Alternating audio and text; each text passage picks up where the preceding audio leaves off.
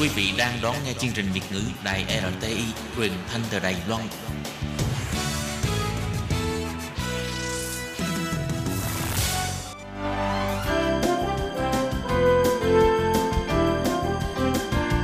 Xin mời quý vị và các bạn đến với chuyên mục Nhìn ra thế giới. Chuyên mục này gồm những nội dung liên quan đến quốc tế,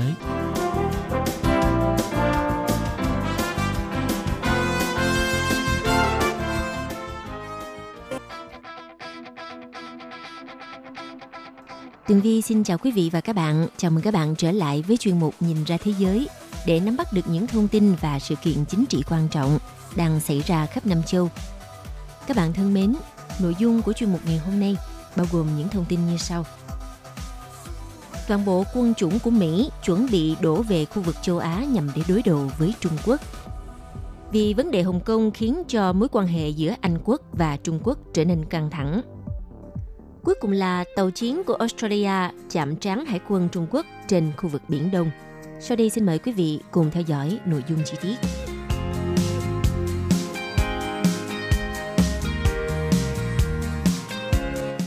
Vừa qua, Bộ trưởng Quốc phòng Mỹ, ngài Mark Esper khẳng định đã bố trí các lực lượng quân sự Mỹ trên khắp châu Á nhằm để chuẩn bị cho một kịch bản đối đầu trực diện với nước Trung Quốc. Phát biểu trong khuôn khổ chương trình do Viện Nghiên cứu Chiến lược Quốc tế IISS tổ chức vào hôm 21 tháng 7 vừa qua, Bộ trưởng Quốc phòng Mỹ ngài Mark Esper khẳng định Lầu Năm Góc sẽ tái bố trí và cải thiện năng lực tác chiến của các lực lượng tại khu vực châu Á nhằm đối phó với Trung Quốc. Cụ thể, ông Esper cho hay Hải quân Mỹ hiện đang chuẩn bị cho xuất cảng nhiều hạm đội lớn hơn, cũng như linh hoạt hơn với khả năng phòng thủ trước đòn tấn công của tàu đối phương vượt trội – lực lượng thủy quân lục chiến tập trung tinh gọn lực lượng và được bố trí ở các khu vực trọng yếu khắp khu vực châu Á. Bên cạnh đó, lục quân Mỹ cũng tăng cường nghiên cứu công nghệ vũ khí tấn công chính xác tầm xa để vô hiệu hóa chiến thuật chống xâm nhập và chống tiếp cận trên biển của Trung Quốc. Trong khi đó, không quân Mỹ sẽ tiếp tục phát triển công nghệ tàng hình và công nghệ liên lạc đa thứ quân, giúp kết nối với toàn bộ lực lượng Mỹ tác chiến trên cùng một mặt trận – Ngoài ra, thời gian tới, Lầu Năm Góc sẽ tiếp tục gửi thêm tàu chiến đến các điểm nóng ở khu vực châu Á, nhằm kiềm hãm tham vọng lãnh thổ của Bắc Kinh và tăng cường hợp tác an ninh quốc phòng với các quốc gia trong khu vực. Theo Bộ trưởng Quốc phòng Mỹ, ông Mark Esper cho biết, Trung Quốc đã cố tình cưỡng ép dọa nạt các nước xung quanh và không cho họ tiếp cận nguồn tài nguyên dầu khí và khí đốt trị giá gần 2.600 tỷ USD ở Biển Đông, mặc cho việc Mỹ ngày càng tăng cường sự hiện diện quân sự ở đây. Ông cũng nhấn mạnh chỉ có chiến lược Ấn Độ Dương-Thái Bình Dương tự do và rộng mở của Mỹ mới có khả năng mang lại hòa bình, ổn định cho khu vực và đủ sức chặn đứng ý đồ biến vùng biển quốc tế thành sân nhà của Trung Quốc. Bộ trưởng Mark Esper nói, tôi khuyến khích các nước Ấn Độ Dương, Thái Bình Dương nên dành nhiều nỗ lực để mà mở rộng quan hệ hợp tác an ninh quốc phòng liên khu vực và kiến tạo mạng lưới những đối tác có chung mục tiêu là giữ vững trật tự đang bị Trung Quốc đe dọa. Ông Esper nhắc lại là Washington không tìm kiếm xung đột với Bắc Kinh mà chỉ mong muốn có quan hệ thực chất với Trung Quốc. Tuy nhiên, Bắc Kinh vẫn phải tuân thủ luật pháp quốc tế và chấm dứt các hành động hung hăng cưỡng ép nước khác. Bộ trưởng Mỹ ông Mark Esper chia sẻ, Chúng tôi kêu gọi các nhà lãnh đạo Trung Quốc tuân thủ luật quốc tế, thứ đã đem lại lợi ích to lớn cho cả nhân dân các vị trong nhiều năm qua – Tuy nhiên, song song với kỳ vọng Bắc Kinh sẽ thay đổi hành vi của mình, Mỹ và quốc tế nên chuẩn bị cho các kịch bản thay thế khác. Ông Mark Esper cũng tiết lộ có thể sẽ thăm chính thức Trung Quốc vào cuối năm 2020 để thảo luận một số vấn đề về an ninh quốc phòng. Theo ông thì chuyến đi này nhằm mục đích thiết lập các cơ chế kiểm soát khủng hoảng.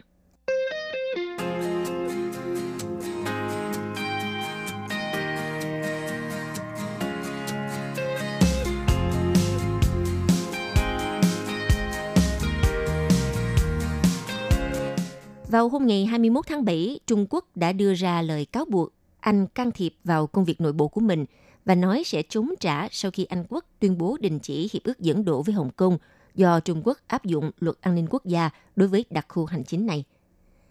Một phát ngôn viên Đại sứ quán Trung Quốc tại London tuyên bố Anh quốc nhiều lần vi phạm luật pháp quốc tế và các chuẩn mực cơ bản của quan hệ quốc tế. Người phát ngôn viên này nói, Anh sẽ gánh chịu hậu quả nếu cứ khăng khăng đi sai đường –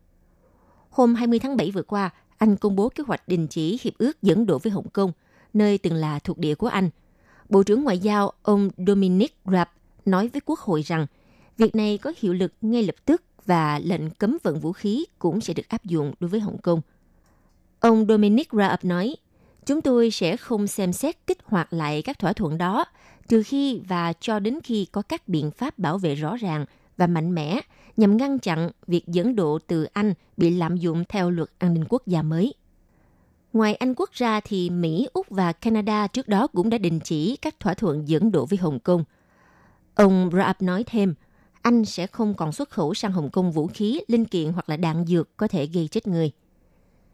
Anh quốc tuyên bố sẽ mở đường cho 3 triệu người Hồng Kông trở thành công dân Anh sau khi Trung Quốc áp dụng luật mới và ông Raab cho biết lộ trình nhập cư này bắt đầu vào năm 2021.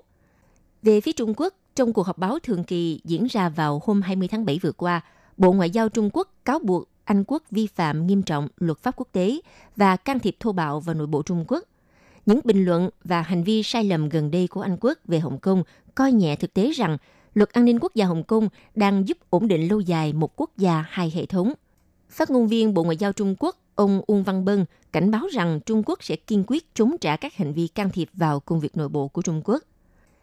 Cũng trong một diễn biến khác có liên quan, theo chương trình làm việc dự kiến thì Ngoại trưởng Mỹ ngài Mike Pompeo thảo luận cách thức đối phó sức mạnh ngày càng gia tăng của Trung Quốc khi ông có cuộc gặp gỡ với Thủ tướng Anh Boris Johnson hôm 21 tháng 7. Thời gian này chỉ sau một tuần sau khi London ra lệnh loại bỏ thiết bị của Huawei ra khỏi mạng 5G của Anh quốc. Theo các nhà phân tích cho rằng, lệnh cấm Huawei vào hôm 14 tháng 7 đây là hồi chuông báo hiệu chấm hết kỷ nguyên vàng của Anh quốc và Trung Quốc. Tuy nhiên, London thì không dễ đoạn tuyệt quan hệ với Bắc Kinh.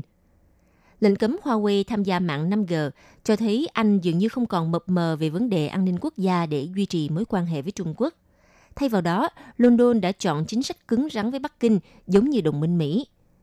Quyết định này cũng được xem là thắng lợi lớn đối với Mỹ khi chính quyền Tổng thống Donald Trump gần đây liên tục thúc giục các đồng minh loại Huawei khỏi mạng lưới 5G với lý do rằng tập đoàn công nghệ Trung Quốc là một mối đe dọa về an ninh. Bộ trưởng Văn hóa và Truyền thông Thể thao Anh Quốc, ông Oliver Dowden, nói rằng các lệnh trừng phạt của Mỹ đối với Huawei hồi tháng 5 vừa qua đã thay đổi đáng kể quan điểm của London. Ông Dowden cho hay, khi xem xét tới thực tế rằng lệnh trừng phạt đó đã tạo ra sự thiếu chắc chắn đối với chuỗi cung ứng của Huawei, anh không còn đủ tự tin có thể đảm bảo về các thiết bị của công ty này trong tương lai. Mặc dù lệnh cấm Huawei thực tế chỉ là sự đảo chiều của London trong một vấn đề cụ thể, nhưng nó vẫn được xem là chiến thắng lớn đối với phe diều hâu chống Trung Quốc ở Anh quốc. Họ không thích mối quan hệ ngày càng gắn kết giữa London và Bắc Kinh trong hai thập kỷ qua – Đồng thời, họ ủng hộ lập trường cứng rắn với Trung Quốc như cách của chính phủ Mỹ. Tuy nhiên, theo nhà phân tích của hãng CNN, ông Luke McGee cho rằng, việc Anh quốc đoạn tuyệt với Trung Quốc sẽ nói dễ hơn là làm. Vì ngay từ đầu những năm 2000, chính phủ Anh đã chủ động hợp tác với Trung Quốc trong một số vấn đề quan trọng, chẳng hạn như từ việc biến đổi khí hậu cho tới một số các vấn đề an ninh toàn cầu, để đổi lấy mối quan hệ đối tác kinh tế gắn kết hơn – Điều này được xem đặc biệt quan trọng với London thời kỳ hậu khủng hoảng tài chính. Và kết quả là ảnh hưởng của Trung Quốc đã ăn sâu bám rễ ở Anh quốc, khiến nỗ lực đảo chiều quan hệ gặp rất nhiều khó khăn. Hợp tác giữa Anh quốc và Trung Quốc bao gồm quan hệ đối tác thương mại trị giá gần 88 tỷ USD, đầu tư nước ngoài trực tiếp và nguồn thu 2,14 tỷ USD từ du học sinh Trung Quốc – cũng như việc tham gia của Bắc Kinh trong các dự án cơ sở hạ tầng ở Anh, gồm các nhà máy điện hạt nhân. Có nhiều tranh luận ở Anh quốc trước đây về à, việc đối phó với sự trỗi dậy của Trung Quốc đã bị phủ bóng bởi các lợi ích kinh tế tiềm năng.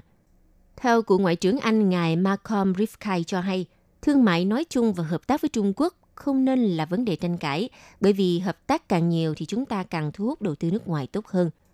Tuy nhiên, ông cũng nói thêm rằng điều này không thể đánh đổi bằng an ninh quốc gia.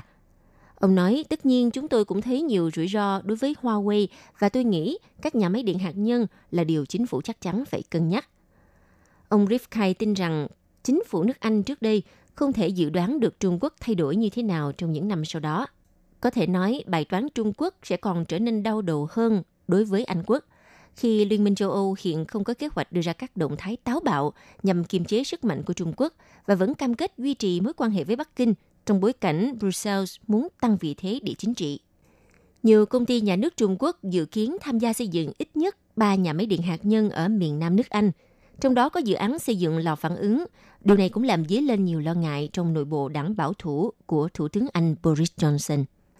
Đồng thời, Anh quốc còn phải chuẩn bị đối mặt với các đòn trả đũa của Bắc Kinh. Nhiều nhà ngoại giao và truyền thông Trung Quốc tuyên bố London sẽ gánh hậu quả vì các động thái gần đây, dù không nêu cụ thể. Điều này không chỉ khiến cho mối quan hệ giữa Anh quốc và Trung Quốc xấu đi về mặt kinh tế, mà trên nhiều vấn đề khác như là hợp tác về biến đổi khí hậu là các mối quan tâm của Anh quốc về Hồng Kông cũng sẽ gặp nhiều ảnh hưởng.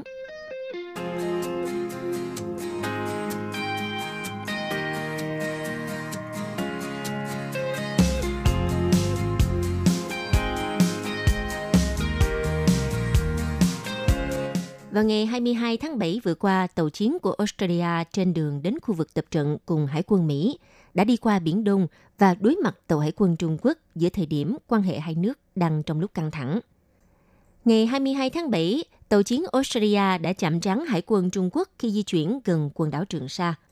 Tàu Australia được cho là đã không tiến vào vùng 12 hải lý quanh các thực thể thuộc Trường Sa. Cho tới 23 tháng 7, người phát ngôn Bộ Quốc phòng Australia xác nhận Năm tàu quân sự của nước này bao gồm HMAS, Canberra, Hobart, Stuart, Aruta và Sirius đã di chuyển tách biệt qua Biển Đông từ 14 cho tới 18 tháng 7 vừa qua. Trong hải trình có đoạn gần quần đảo Trường Sa, phía Australia cho biết các tàu đang trên đường đến Hawaii tham gia cuộc tập trận Hải quân Thái Bình Dương.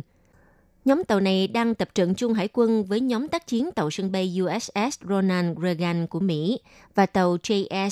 Tezuziki của lực lượng phòng vệ trên biển Nhật Bản và trên biển Philippines.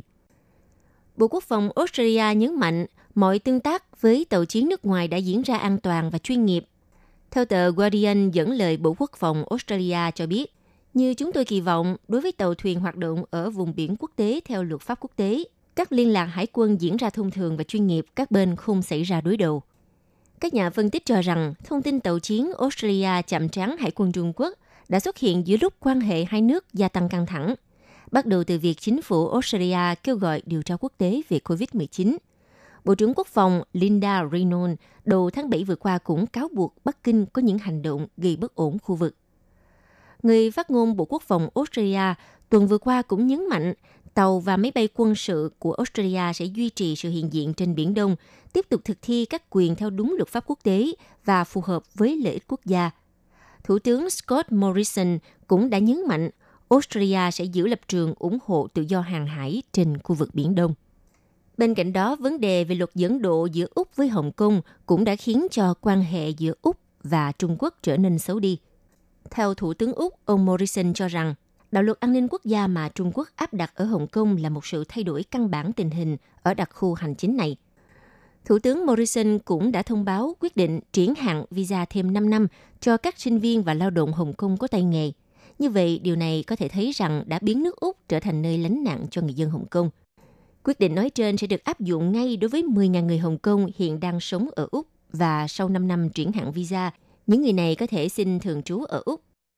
như vậy thì chính quyền Canberra Úc đã theo chân London. Vào đầu tháng 7, London đã quyết định cấp giấy cư trú cho 3 triệu người Hồng Kông ở Anh Quốc. Quý vị và các bạn thân mến, vừa rồi là chuyên mục Nhìn ra thế giới do Tường Vi biên tập và thực hiện. Xin cảm ơn sự chú ý theo dõi của các bạn. Quý vị và các bạn thân mến, sau đây là email của Ban Việt ngữ ctv a rti org tvk Hộp thư truyền thống của Ban Việt ngữ Việt Nam Miss PO Box 123 gạch ngang 199 Taipei 11199. Còn thính giả ở Việt Nam xin gửi đến hộp thư số 104 Hà Nội, Việt Nam